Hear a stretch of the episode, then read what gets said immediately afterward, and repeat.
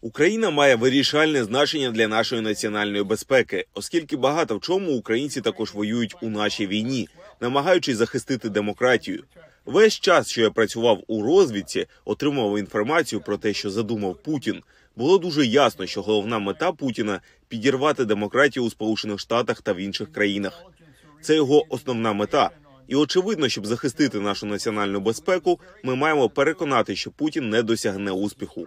Тому дуже важливо, щоб ми надали всю необхідну військову допомогу, щоб дозволити українцям продовжувати боротьбу із Путіним. Що станеться тепер? Думаю, є хороший знак у конгресі. Знаю, що в Білому домі відбулась зустріч між президентом і керівництвом конгресу, на якій вони говорили про важливість того, щоб це голосування щодо військової допомоги могло вийти на перший план. Доброю новиною є те, що є сильні члени конгресу із обох партій, які підтримують пакет допомоги. Зрештою, сенат прийняв його переважною більшістю голосів, здається, 70 чи більше голосів.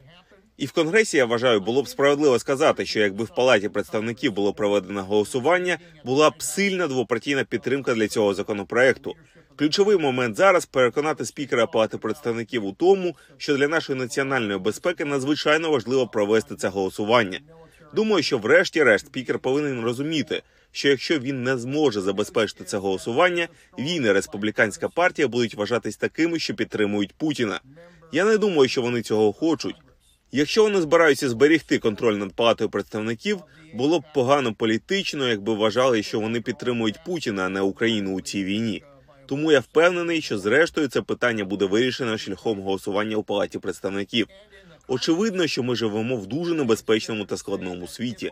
Я думаю, що за своє життя я ніколи не бачив у світі стільки загроз і гарячих точок, напевно, з часів Другої світової війни. Знаєте, ми протистоїмо Путіну в Україні. Ми протистоїмо Сі у Китаю. Ми протистоїмо Кім Чен Іну у Північній Кореї та протистоїмо верховному лідеру в Ірані. І ми протистоїмо терористам. І тому існує низка критичних точок спалаху. Тому я вважаю, що для Сполучених Штатів дуже важливо бути світовим лідером. Я вважаю, що для Сполучених Штатів надзвичайно важливо працювати з іншими союзниками, як ми робили з НАТО, допомагаючи Україні.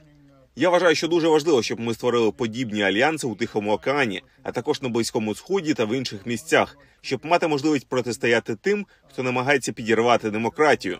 Очевидно, це небезпечний світ. Наразі найбільше занепокоєння викликає здатність продовжувати надавати необхідну військову допомогу Україні, коли вони протистоять Росії. І найбільше питання полягає в тому, чи дозволить Палата представників голосувати за додаткову програму, яка надає критичну допомогу Україні, Ізраїлю та Тайваню.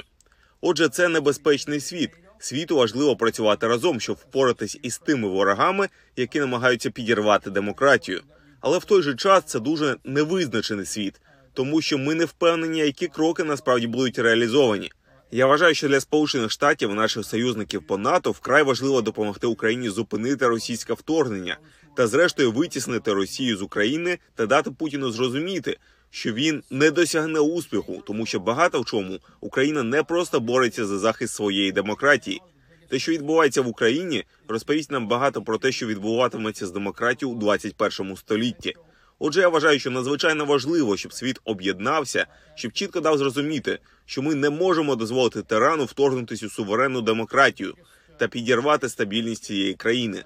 У нас не було європейської війни з часів Другої світової війни, але ми повинні винести уроки з Другої світової війни, тому що Гітлер так само вторгся у сусідні країни, і для світу було важливо зупинити Гітлера, і для світу важливо, щоб зупинити агресію Путіна.